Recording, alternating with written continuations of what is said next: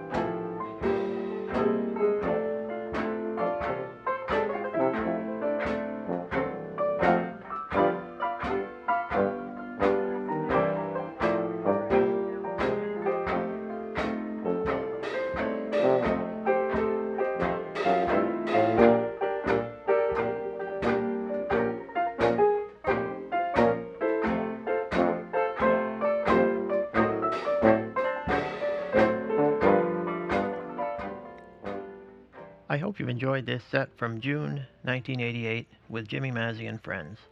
If you have any feedback or questions on these programs, drop us a line at podcast at kafalas dot com. Again, these days, Jimmy's regular Wednesday night session with the Last Minute Men is at the Colonial Inn.